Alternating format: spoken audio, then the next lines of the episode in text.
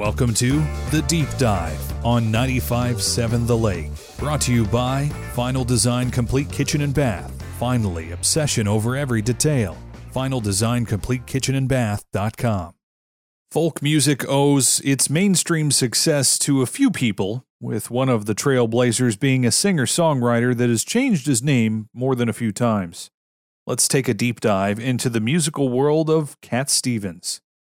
His real name is a bit longer and more interesting Steven Demetre Georgiou. In 1977, he changed his name yet again to Yusuf Islam when he became a Muslim. In 1979, he auctioned off his guitars and gave the money to charity in an effort to show his devotion to Islam. He tells Uncut Magazine that his girlfriend at the time helped him pick his most famous stage name, Cat Stevens. Christine said to me one day, You look so much like a cat, he says. That kind of stuck. In 1968, Stevens contracted tuberculosis. After a long recovery, he started writing more introspective songs that led him to his signature folk sound and message. I was smoking a lot, he tells Mojo magazine. Dope as well, but mostly cigarettes. So then along came this disease, and I was stuck with it.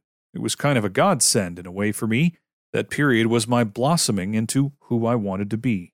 The late 60s and early 70s were Stevens' heyday, hitting success with songs like Father and Son, Wild World, Moonshadow, Peace Train, and Morning is Broken.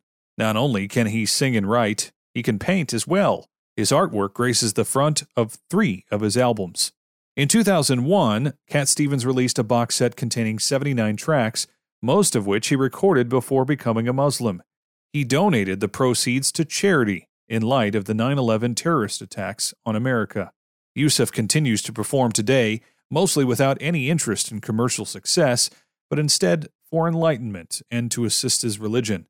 He's released new albums occasionally and gone back on tour, only to donate some or most of the proceeds to charities. And that is your deep dive for today.